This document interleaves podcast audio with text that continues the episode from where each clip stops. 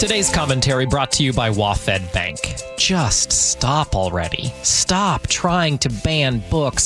Stop trying to control what people read. Now it's happening in Liberty Lake. That's a Spokane suburb. And this time, according to Range Media, it's the city council that thinks it should tell the local library what books to shelve and which to trash. If you're scratching your head about why a city council would involve itself in what's happening at the public library, so am I especially when that library already has a board of trustees that includes members of the community and library professionals. But apparently, some members of the Liberty Lake City Council think only they know best.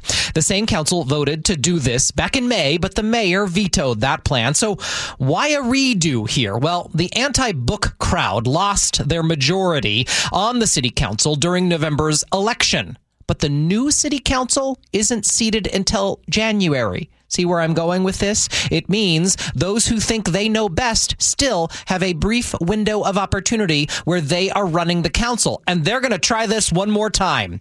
The vote is scheduled for tonight, and supporters say it has absolutely nothing, nothing, nothing to see here, folks, with banning books. Instead, they say, oh, we just want more local control in the hands of elected officials themselves instead of librarians, the professionals.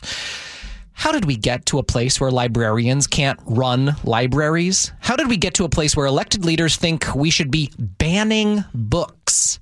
Turns out the answer is simple. Some people still don't think LGBTQ plus folks should have a voice. In Liberty Lake, this all started last year when a resident demanded a book called Gender Queer be banned from the library.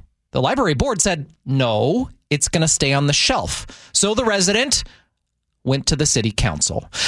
What I have never understood about those pushing book bans, how about just not reading the book you find offensive? There are other people who do want to read it. Why police what everyone reads?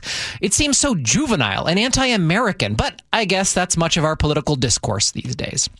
There are books written by a former reality show host president, for example, or any number of disgraced cable news hosts that I don't want to read, or want my kids to read, or really, frankly, want you to read. Trying to ban them. I think they should still be in public libraries. You should get to decide. So just stop already. Stop trying to ban books. Stop trying to control what people read. Let us decide for ourselves.